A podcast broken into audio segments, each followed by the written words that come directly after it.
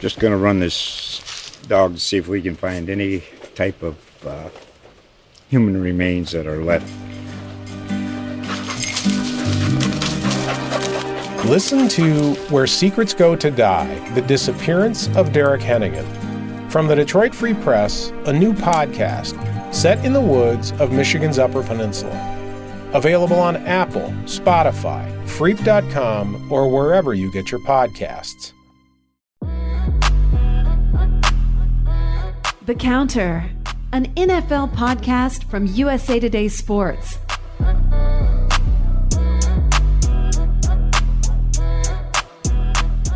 Charles, what's up, man? We uh we have got we've got a Super Bowl, uh the Bengals, Rams, Super Bowl 56 and no one is even thinking or talking about it. Um I can't tell if I like this uh because, you know, this week is always sort of like torturous when you're looking ahead to the game and there's so much time before it, but uh, the the stuff going on now is insane. Brian Flores, the former coach of the Miami Dolphins, is suing the NFL, alleging yep. racism, uh, which, of course, we all know is very prevalent in the NFL.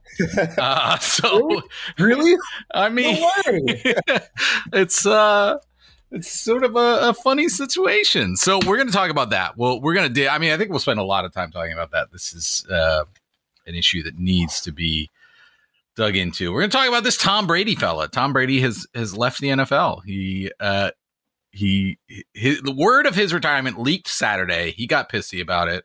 Said that he might not be retiring and then what was that yesterday? I don't even know. I don't even know what day it is anymore. Uh, yeah, yes- yesterday was a long day. Yeah, yesterday he put out an Instagram, uh, the pettiest Instagram post I've ever seen, and Instagram was basically made for people to be petty, uh, where he was um, thanking the Bucs profusely. Uh, and if you know anything about Tom Brady, he did not actually spend most of his career with the Bucs. Uh, it was only two years. Played for a different team. Um, so we'll talk a little, uh, we'll talk about Tom Brady and his legacy, uh, and sort of that story and what what it all means. And then we'll get into the Super Bowl a little bit. We'll talk about, uh, you know, we're going to have all next week to, to really break down the matchups and, and take a look at that. But we will get into that, talk about how the teams got there, the AFC and NFC championship games.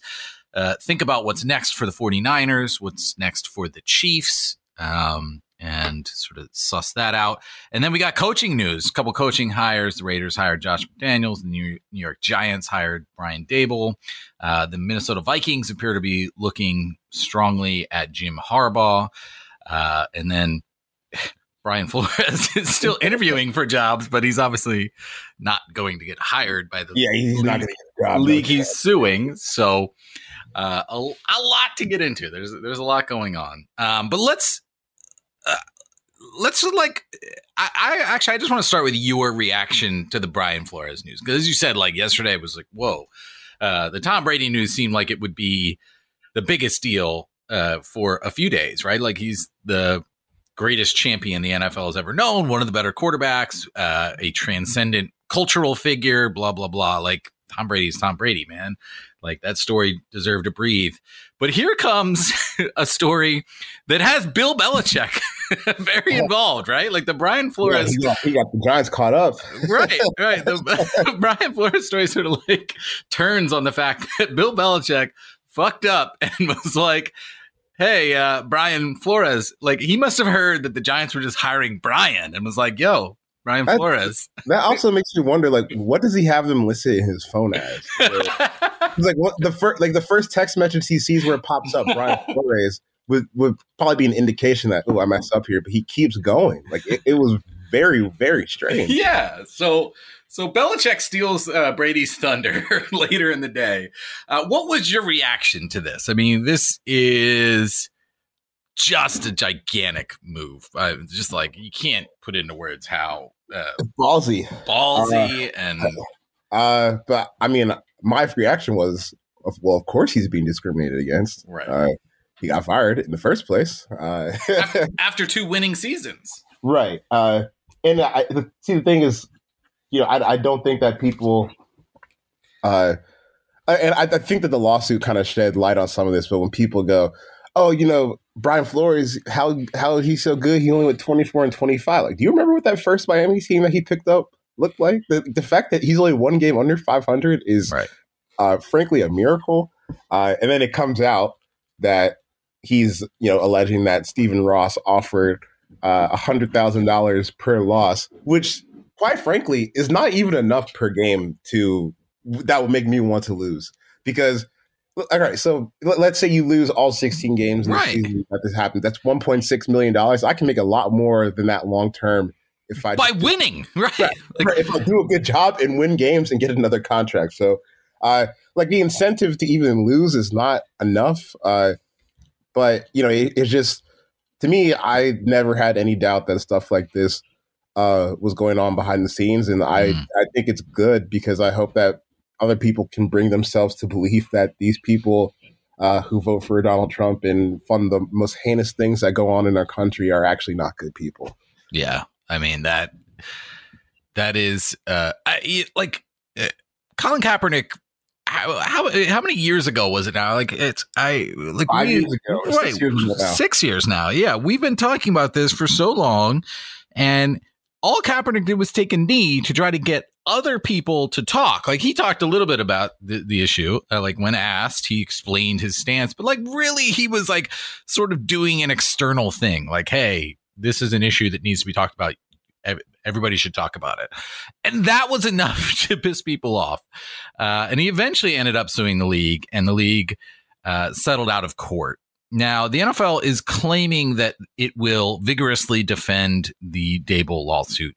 There's no chance of that happening, right? None. That this eventually goes to discuss that that it goes through the courts and that all of this information because that opens the league up to uh to uh, to lawyers digging through their files, right? Like this is a league that appears to have leaked some Gruden emails so as to distract from the fact that it did this giant investigation into the rotten culture of the com- what are they the commanders now Yeah, the commanders. I- I mean could they be more fascist they just went from racist to fascist but anyway like they would not they just they were just trying to distract from like the the, the fact that they did this whole whole investigation and just just sort of said like yeah we we investigated and it was pretty bad and we're gonna we're gonna do some punishments. But uh yeah like if you guys could just look that way that would be better.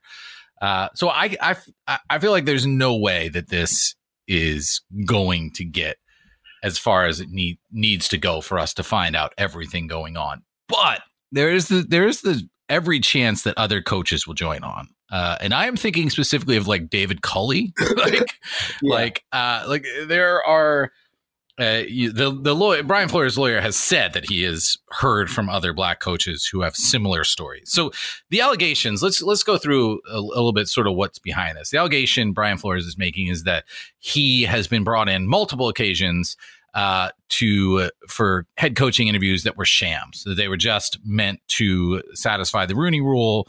Um, one of them, most recently, with the Giants. That basically the Giants knew they wanted Daboll, but they needed to fulfill the rule, so they brought him in, and it ended up being sort of a waste of his time, and that he was never a serious candidate. He also makes this claim about the Broncos a couple years ago when they hired Vic Fangio that he had an interview where John Elway and others uh, appeared an hour late and looked disheveled, and it was clear that they had been drinking the night before.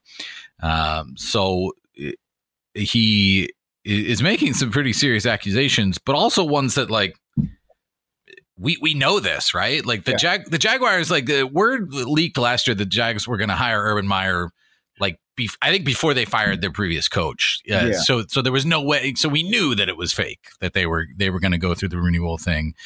Um, so the question is how whether this can be proven, but I really think the NFL is not going to let. I don't. go Yeah. I think they're just going to settle. Um, Right. because I mean, with the Kaepernick stuff, we know that like, unless you're just you know a complete um, unless you're just like a, a complete um, I don't know, like just goofy who believes everything that people Right. authority tells you. I mean, you you can't you just can't believe that there's like really any sense of parity or you know equity, equality, any of those words uh, in the NFL, especially when it comes towards uh, uh, you know putting black people in power, putting black people in charge. Uh, you know, I'm, I'm interested to see because I, I think someone reported the other day or yesterday, I guess.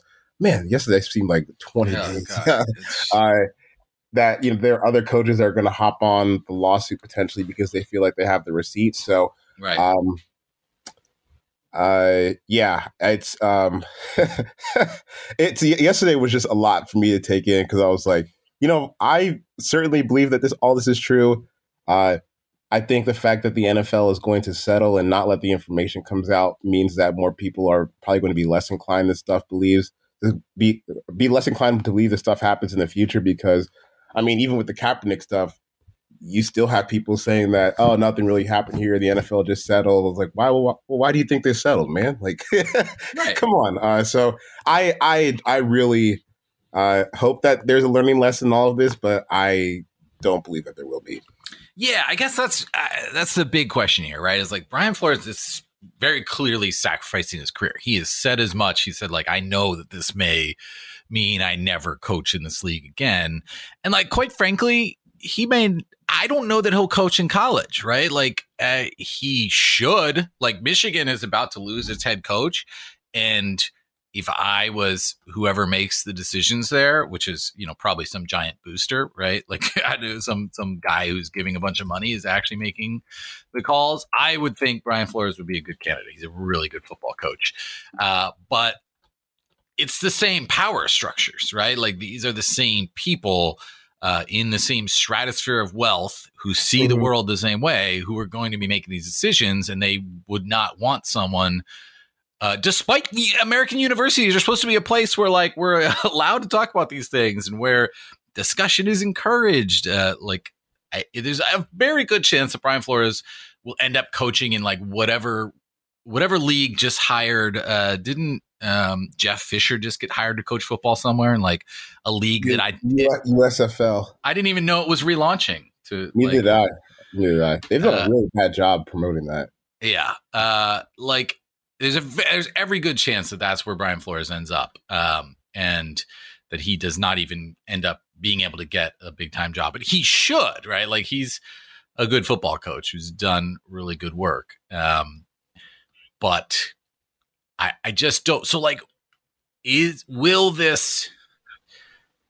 Does this have any chance of changing anything? Like, does it at least help to have these big, broad conversations, to have this in the news, to have the documents out, right? Like this Bill Bell, like that's the one that like we would have never seen a Bill Belichick.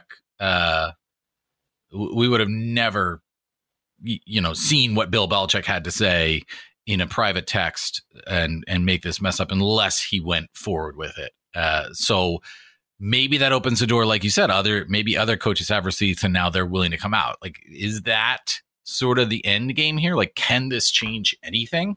Um, I don't know how much it'll change anything because I don't know how much the NFL is going to let uh get out there. But you know, I I, I think what's kind of interesting is you know you used to have uh like when you, when they're doing the Rooney Rule in, interviews, it'll be like, oh, you know, they're, they're gonna you know, Team X is going to interview the assistant special teams coach for this team to be their Right. head coach. Like, oh, okay. But now they've moved on to guys like Brian Flores being the sham interviews, where you know, I mean, I've no, for me, I have no reason to uh, doubt like what Brian Flores is saying is true, especially about like John Elway uh, showing up late. Uh, somebody did a joke yesterday on Twitter that John Elway was late for the interview because he was taking a double dose of ivermectin.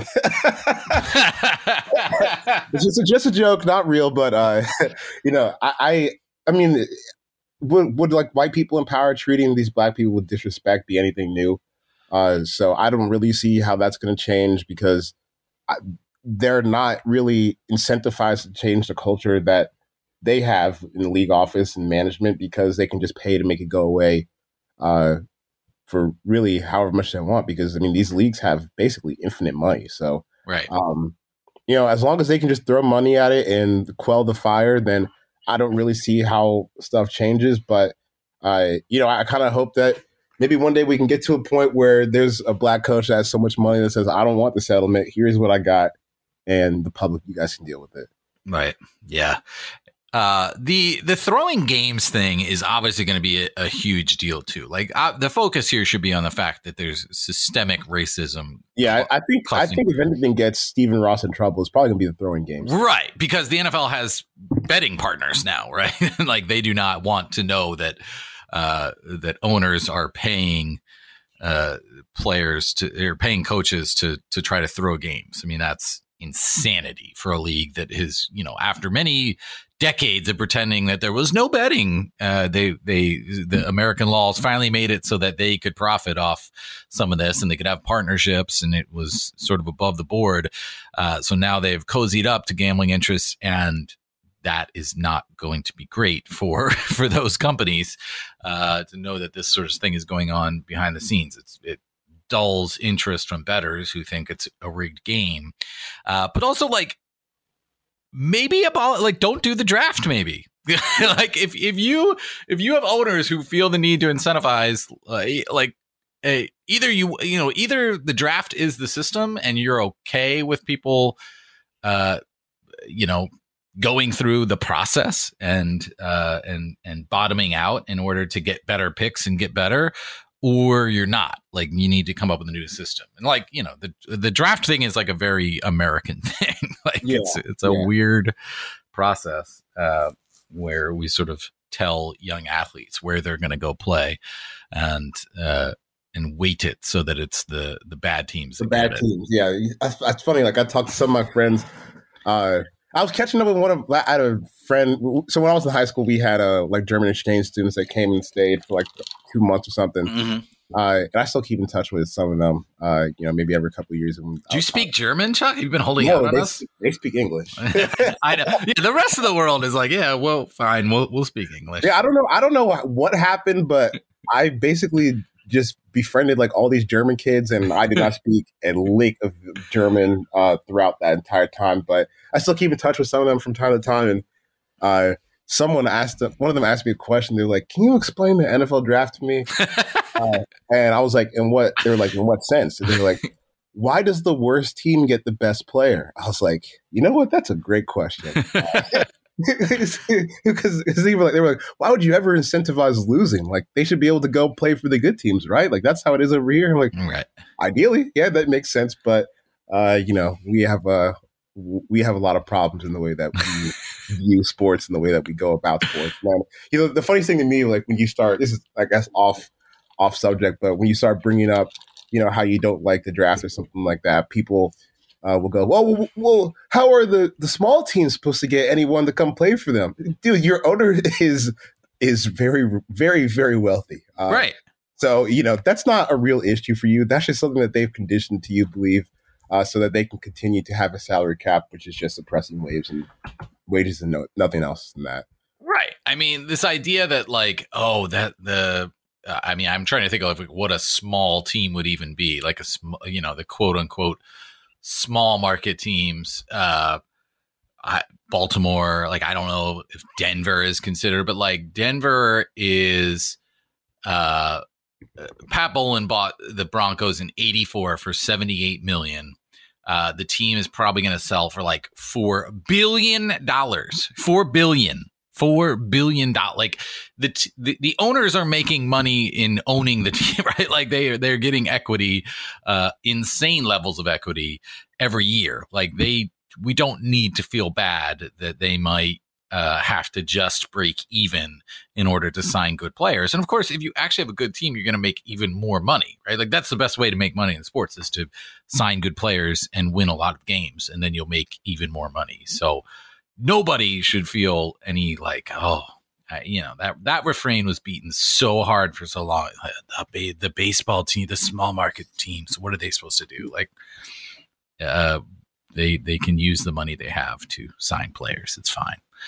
Mm-hmm. oh man. All right. Well this is a story we'll probably keep talking about. I mean i i feel bad that we the, the the outcome is probably what we are predicting that this will sort of be tamped down once once everybody calms down once the NFL's lawyers get Goodell and the owners into a room and say like hey you don't you don't want this like yeah. whatever whatever million dollars you know and that's the, like what's a number that the NFL would actually get upset about? And these are rich guys, so like probably having to spend any money would make them upset. But like they, uh, you know, a, a, dollar figure that they could give to Flores or Flores and ten other black coaches that would hurt actually hurt their wallet. Like there is no number, right? These are thirty-two billionaires. Uh, Yeah, I don't, I don't think there's like a conceivable number that sounds realistic that they would Right. not just throw money at. Right. Especially when, like when it comes to airing, like to when it comes to airing out their dirty laundry, I'm sure that they will throw any amount of money at it just so that it doesn't come back and make them look crazy. Right. Yeah. So uh sadly it'll it'll probably taper off, uh, but we'll see if if other coaches come forward and if this does bring a swell. I mean, you need people like Colin Kaepernick and Brian Flores to do this. To I mean, it emboldens other people to talk. Uh, it, you know, Kaepernick, um, it didn't.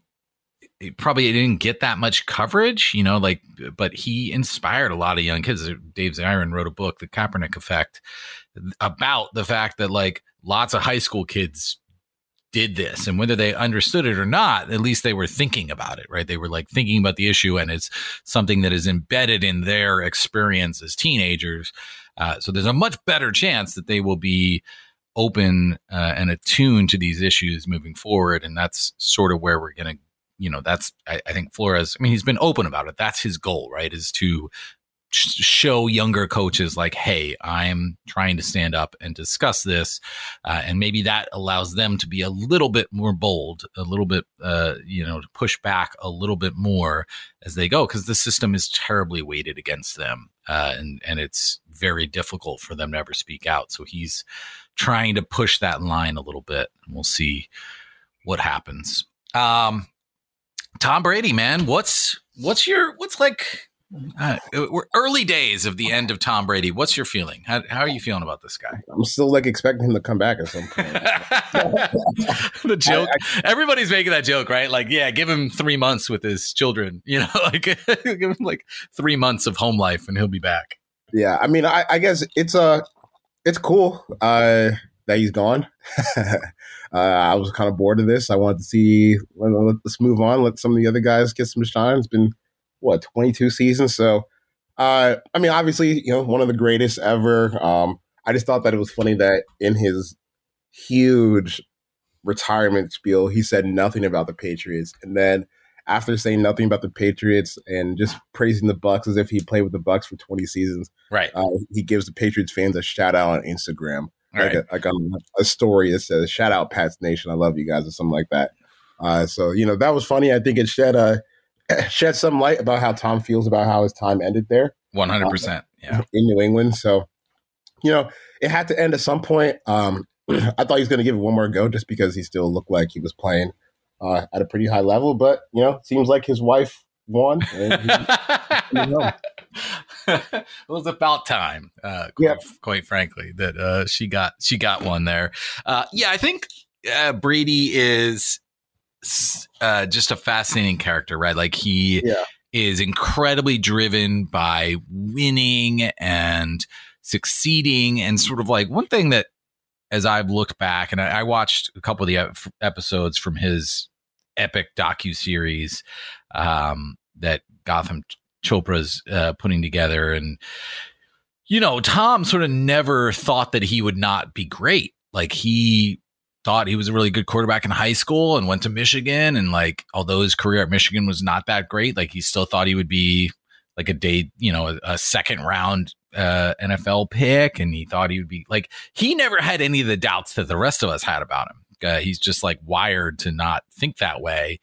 And then once he got into the league and started having some success and realized like, well, if I if I go crazy with it, if I don't eat strawberries, if I do all this stuff, then I can try to be even more successful. And like he's just never he's like so in a bubble, man. Like he is so in his own world about how things go. And like I, I'm not even sure I think there's definitely a lot of angst between him and Belichick that we don't know about, right? Because Belichick didn't sit for that documentary, right? Like E Mhm. ESPN is producing a 10 part documentary about this guy, and they couldn't even get Belichick to like given him 20 minutes just to say, Yeah. you know, something about early on the early days.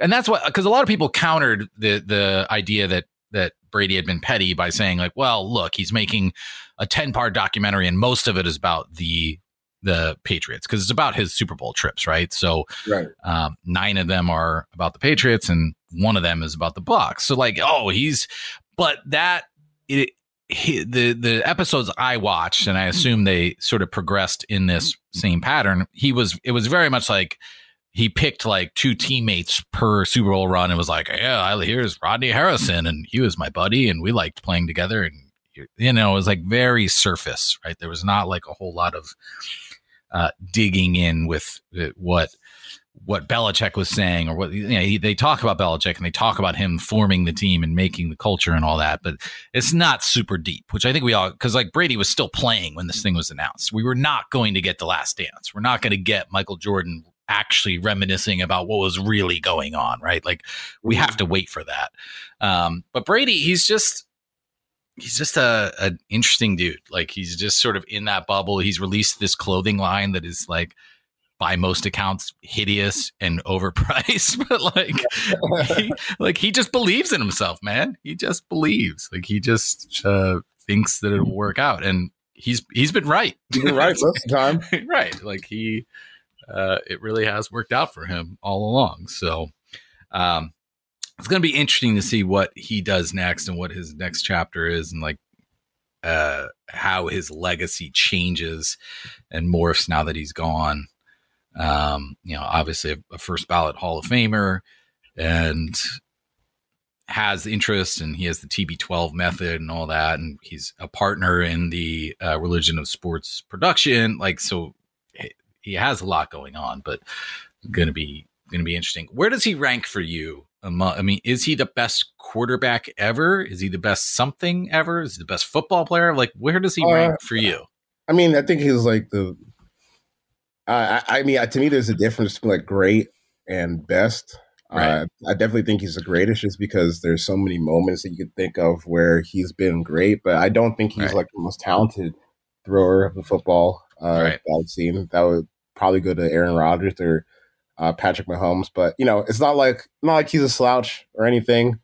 Uh, when it comes to his talent level at quarterback, I just you know, I just I I look at Tom and you know, I I kind of think of like, well, what's the one defining trait I think of Tom, and really, it's just like greatness. I don't know. Uh, uh, yeah, obviously, like the accuracy is there, but uh, I don't think like physically he had anything that you know, he, like he didn't have one like defining physical trait that other quarterbacks didn't have. He just, you know, just kind of seemed to be great at playing quarterback uh, in a way that was efficient, in a way that was deadly, and he played all different types of schemes and was asked to operate a bunch of different style of passing attacks throughout his 22 years. So, uh, you know, it's just kind of cool to see one player, just from like from a f- football perspective, it's kind of cool just to see one player be able to adapt to so many different environments. Because I know that a lot of guys struggle with that, and I think that you know, Right. just being a great football player is Tom Brady's legacy. Uh, he's definitely the greatest quarterback of all time.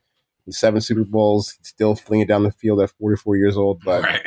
uh, you know, just in, in terms of like most talented guys, I think I'll probably go like Rodgers, Mahomes, and even like Prime Peyton Manning over that. Right. Yeah. It's uh yeah, it's an interesting discussion to have because it's just like and, you know, and he got paired with Belichick too. Like you cannot pull that apart, right? Like he had the smartest guy in football in his ear in his formative years, which uh I, there's so many quarterbacks that you think about like what if what if RG3 had had a longer time working with a really smart uh you know, because he looked great in, I guess that was Kyle Shanahan, you know, like, uh, like he looked great in certain situations and then those that fell out and he wasn't great. Like Ryan Leaf had personal, like he had sort of personal issues going on too, but like, what if he had landed in the right spot? What if, what if so many of these guys, uh, I mean, they're more quarterback busts in the first round than not, you know, most of them don't work out. Um, so it's hard to pull that apart. The, the fact that he got Belichick and Belichick was uh, really ascending and figuring things out. And he was just three steps ahead of everyone else in the league at all times and figuring Mhm. out how, how to do things. And he was teaching that to Brady, and Brady was a sponge. You know, Brady was uh, just a guy who wanted to soak all that up. So, um, really interesting to see. You know, hopefully those guys talk about it someday. Hopefully we. It feels like a Seth Wickersham book, probably, uh, or you know, uh, some some documentary that we'll watch ten years from now, where they're they're finally really explaining what's going on. Yep. Um, all right, let's talk about the Super Bowl. Man, woo, Super Bowl 56. Bengals, Rams. Uh, I, you tweeted, I think, you said, man, everything I wrote about the Bengals before the season just looks like What- Super- what'd you got? super Cla- wrong. clown. Yeah, just totally wrong. Um, uh, yeah, Uh, what, what happened here? What is this? That's hat. Um, I, I well Sunday Sunday that game to me was just Patrick Mahomes. Just he he was horrendous in the second half. Yeah. Uh, and it was so weird because in the first half, like he looked like he was still in God mode from that Bills game. Uh, and in the second half, like he couldn't get anything going. Uh, it was it was weird. He was just like inaccurate, playing uh, playing like way way out of control, throwing the ball out of bounds, throwing interceptions like at the end of the game. So, um, I I was very baffled to see Mahomes play that bad. And but hey, the Bengals they seem to be the team of destiny this year. They're going to the Super Bowl. Uh, I, I I mean I, I'm I'm not even like trying to sound like a hater because I really don't care about being wrong about the Bengals or anything re- regarding football. But uh, this seems to be just like the luckiest team ever. Uh, I mean, you win that game against the Titans where you give up nine sacks uh, because Ryan Tannehill just poops on himself on the other side of the field. And then the Chiefs game, like you look like you're about to lose that game fifty to nothing, and then Right. somehow, like Patrick Mahomes gets replaced by Blaine Gabbert during halftime, and uh, they can't do anything. You get to squeak out a win that way. I mean, they're here. Uh, they have a lot of playmakers. They're quite a lot of fun to watch. They're doing it without like the help of their head coach because Zac Taylor put another stinker on Sunday. And you know, if he didn't have uh, Joe Burrow, Ja'Marr Chase, Tee Higgins, Tyler Boyd, Joe Mixon, they'd probably lose that game because I still don't think that Zac Taylor is a very good head coach. But hey, you're here. Uh, that's really all that matters at the end of the day. But it's just kind of baffling the things that have had to take place for this Bengals team to actually get to this point. Right. Uh since you brought it up, let's let's talk a little bit about the Mahomes thing. Did the Bengals? I don't know how much you studied that game or where you're at in your prep for Super Bowl scouting report type stuff. Uh, did the Bengals do anything to make Patrick Mahomes look that bad? I, I know they went more one single high safety, right, and they sort of tried to get Mahomes to throw down the middle of the field, which like you wouldn't think. Like, I mean, he has uh, the best receiving tight end in the game, like you wouldn't th- think like, oh, let's do that. But it seemed like they were like, well, we're gonna we're gonna let you throw to Travis Kelce, but we're gonna take away other parts of the field, and that he just like short circuited. I don't I don't know how else to explain it. He just couldn't figure it out. Uh, yeah, I don't know. I don't think to me, I, I didn't watch all the second half like on film, but uh, honestly, to me, it just seemed like Patrick Mahomes was playing bad more than anything. Like, I mean, I think maybe the Bengals changed up what they were doing a little bit, but it's not anything that Mahomes hasn't seen anything seen before. Uh, and it's not like it was even co- as complex as like what the Bills were throwing up uh, Right. this last week, and he shredded them. So Right. you know, I think to me, uh, this game, if you're a Chiefs fan, like to me, I would just categorize this game under shit happens. Uh, Mhm. okay. football's a weird sport, man. Uh, you know, I, I think sometimes we get caught up in looking at, you know, why is this happening? Uh, what what happened here? X, Y, and Z. But you know, I think he just kind of Mahomes just kind of came Right. out and had a, a, a really poor half of football. I mean, I don't have an explanation for why he was inaccurate or sailing the ball over receivers' heads and throwing into DBs, but it happened, uh, and I, Right. I I would not. But it's not right. It's not a huge surprise. Like Right. like he he ha- he struggled this season. Like I mean, we we've spent yeah. a lot of Well, time on this podcast talking like, oh, is Relatively, Mahomes okay? I think we should say relatively. strong. right yeah to to his bar right like he he totally reset the bar for how we think a QB could play so uh he was not sort of reaching his own level uh, yeah, and I, I, the funniest thing to me was uh, I think I think it was yesterday uh, or Monday where somebody said, you know, has Andy Reid underachieved with Patrick Mahomes? Like, man, we have we have really established expectations on this thing, boy. Like, so you're you're gonna tell me that if I go, let me let me see what what what is the Chiefs record under Patrick Mahomes as a starting quarterback? They're 50 and 13. Okay. Right. So in four seasons, they've gone 12 and That's- 4, 11 and 3. That's a 14 college record. That's what I'm saying. That's what I'm saying.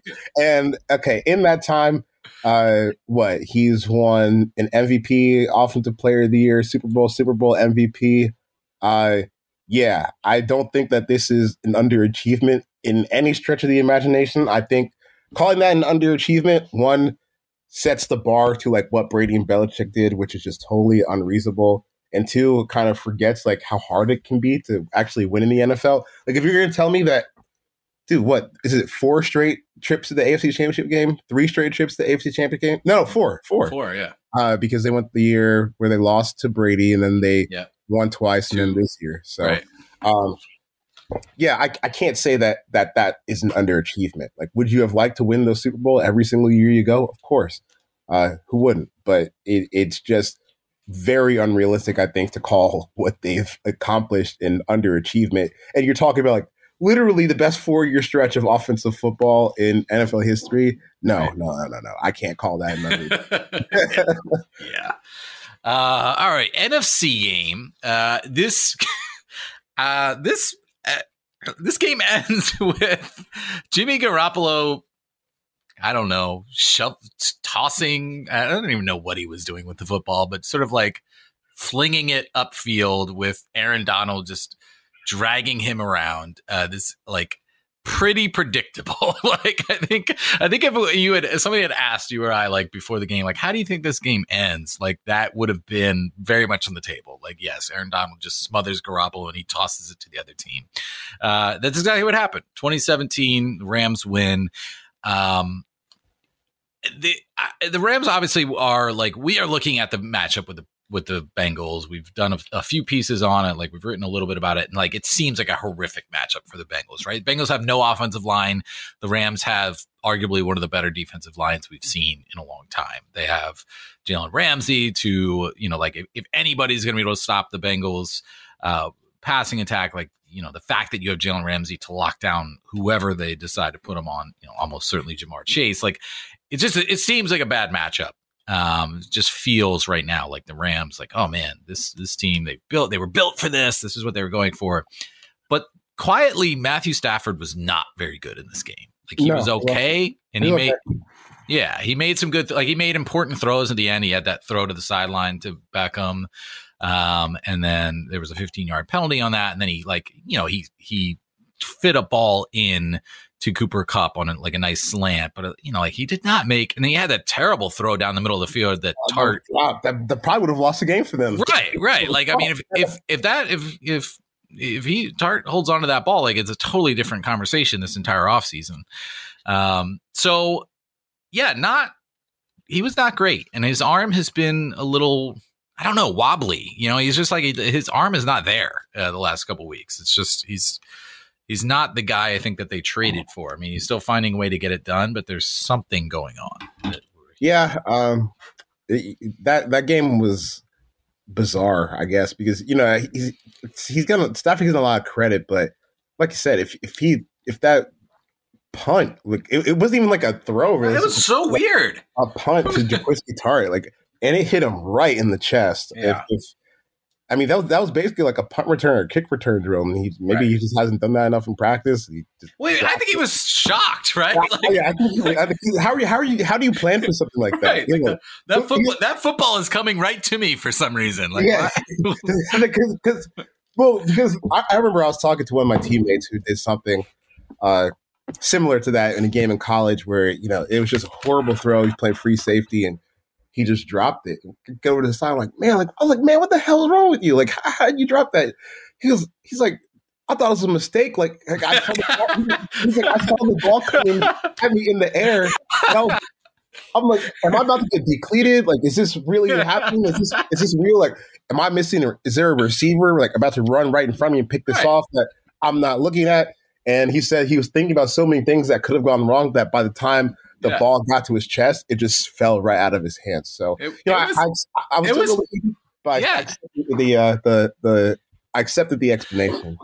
Yeah, yeah, and, and like major kudos to Jaquiski Tartt for like coming out. Like, I mean, he spoke to the media. He was like honest about it. He talked to like that was amazing. Like, uh, to Yeah, I, I think we all we all watched that and we're like, oh my gosh, like I cannot. Like, that's one of those moments in sports where you're just like, like the anxiety that you have every day in life that like terrible things are gonna happen to you, and like, oh man, that just happened to that guy. Like, what's I can't even fathom that. He just came out, talked about it, like said he wants to get better, said it's obviously going to bother him for a long time.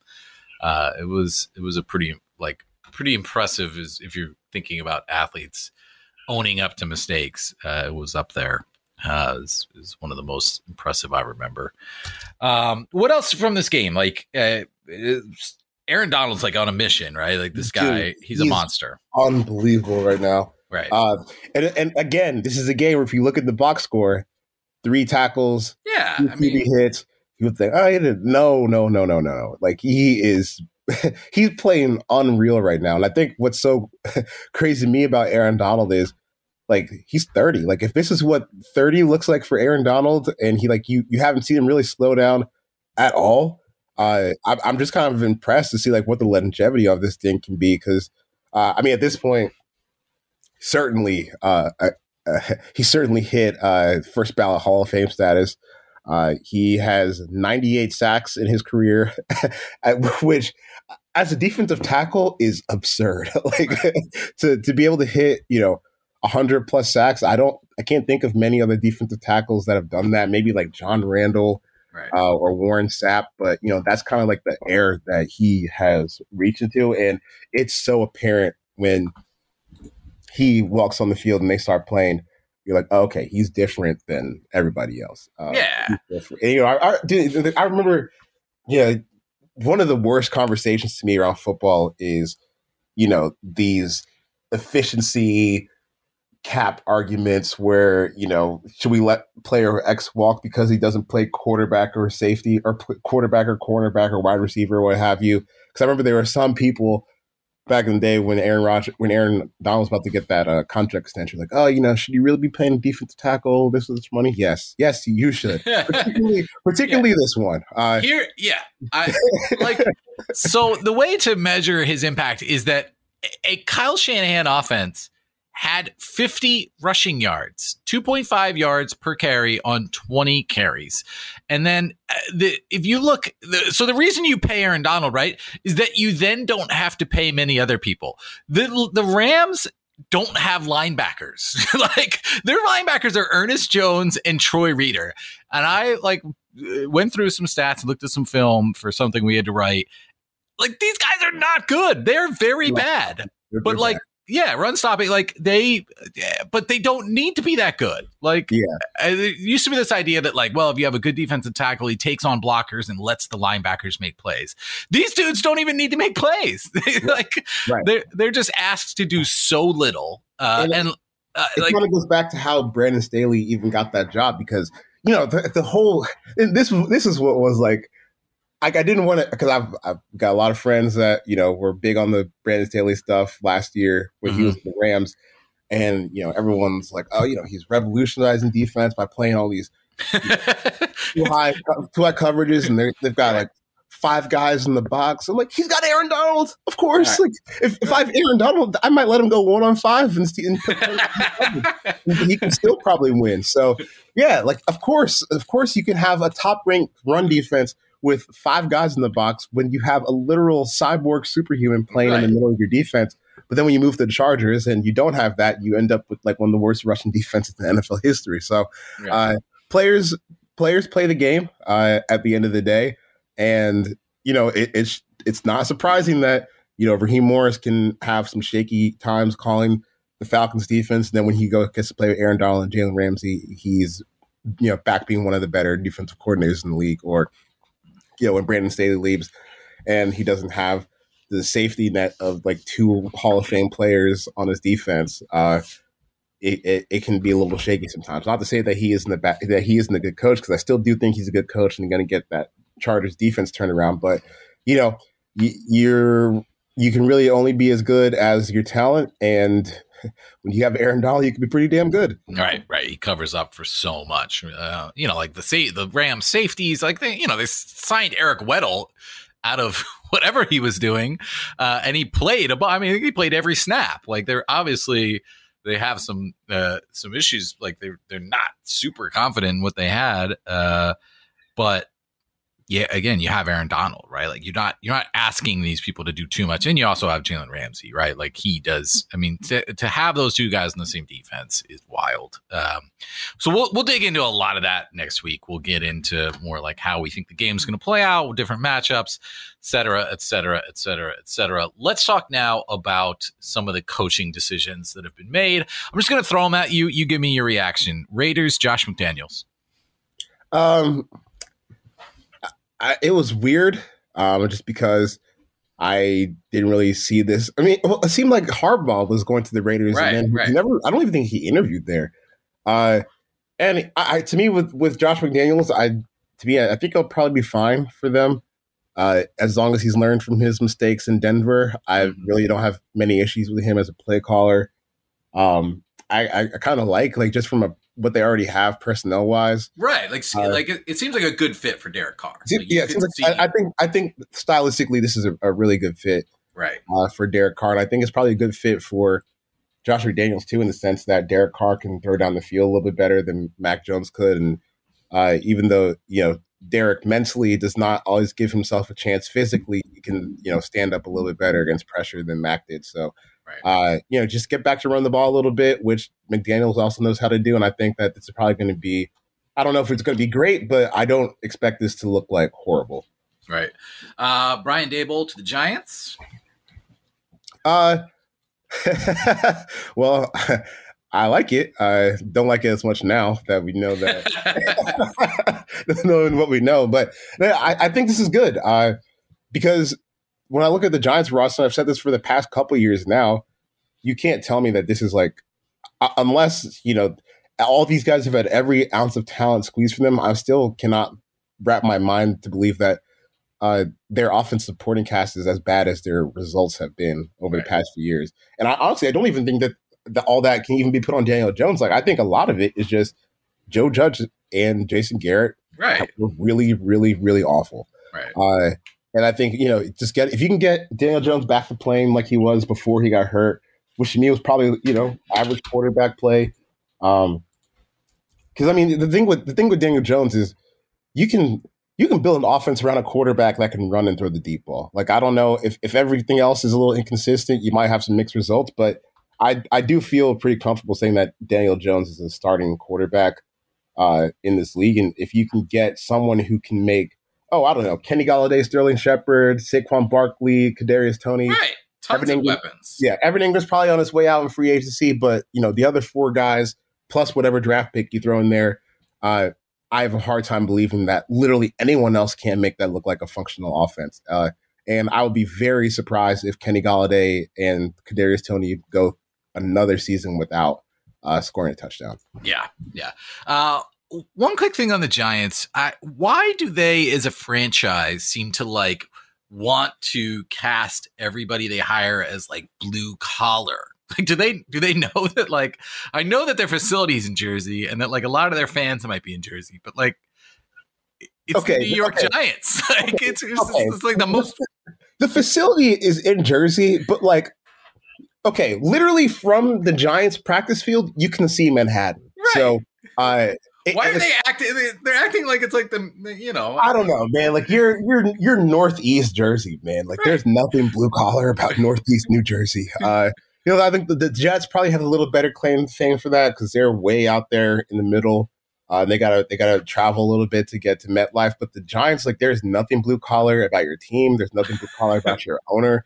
Uh, and it's kind of weird that they keep trying to sell this as like some dirty, you know, physical football team. When dude, you lean into it. You're Manhattan. Be finance Right. guy. I don't know. fans just want to win. Like they Yeah. just want somebody who's really uh, competent. You know, like it doesn't matter if they're competent in a pickup truck. like that's that's fine, but like they just want to want to be good at football. Um, all right, Vikings are it looks like potentially maybe they have uh, very rapidly moved toward Jim Harbaugh. Uh, and like you said, Harbaugh, there was a lot of speculation that he wanted, he was going to be the Raiders option. He knew Mark Davis, you know, like uh, there, there were some dots there to be connected. This fit is a little bit weirder. I don't know. I mean, I, I know uh, Jim Harbaugh's. We, we've said this on the podcast. He's, Jim Harbaugh's a good football coach. He's a really good record in the NFL.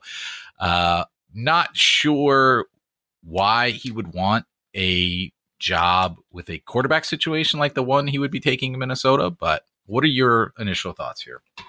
Um, I think I, I, I think that I would if if I had a team that needed a head coach, I'd be trying to hire Jim Harbaugh. One hundred percent.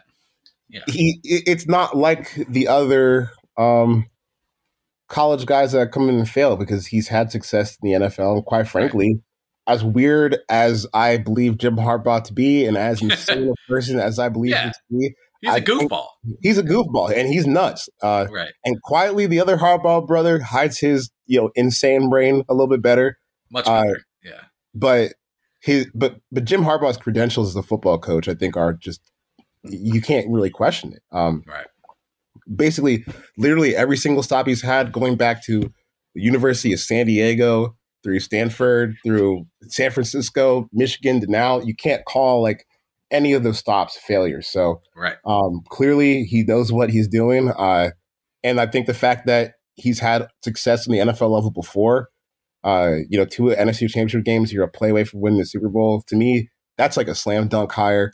Yeah. You can get Jim Harbaugh. Uh, but, you know, again, uh, it's just, it, it makes me wonder, like, is this one of those situations where, because it seems, it seems like Jim Harbaugh is about to go down and sign this deal, but there's still toting out putting on it like they interviewed Patrick Graham, right, uh, the black defensive coordinator from the Giants, which is like, uh, yeah. Like I, I, think like obviously I, I think Jim Harbaugh is extremely qualified to be a head coach, but I don't think that you need to sully the process to get to him. You know, right, right, yeah, yeah, one hundred percent. Uh, the Texans look like they might hire Josh McCown. If that happens, we're just going to do a, like a 30 minute podcast where we just laugh Yep, we're gonna call up Brian Flores' agent, and uh, here you go. Here's your evidence. Here, here, here, this is all you need. Uh, yeah, I think that's all we got for this week. Uh, we're gonna we'll be back next week. Like I said, we'll uh, do some Super Bowl preview episodes. We haven't decided how we're gonna arrange all that. We'll we'll figure out some organizational structure and come up with some interesting thoughts. It's obviously the biggest week of NFL coverage. Everybody is talking about this game. It's hard to say anything new, but we'll do our best. Um, in the meantime, find us on Twitter. He's at Forverts. I'm at Chris Korman. Uh, read for the win. FTW at USA Today. FTW.usatoday.com. Uh, all sorts of NFL coverage over there. And uh, any any closing thoughts, Chuck? Anything we missed? Uh, go get that bag, Brian. Let's go. Yeah, yeah. All right. Thanks for listening, everybody. Appreciate you being here. Talk to you next time. Take care. The Counter, an NFL podcast from USA Today Sports.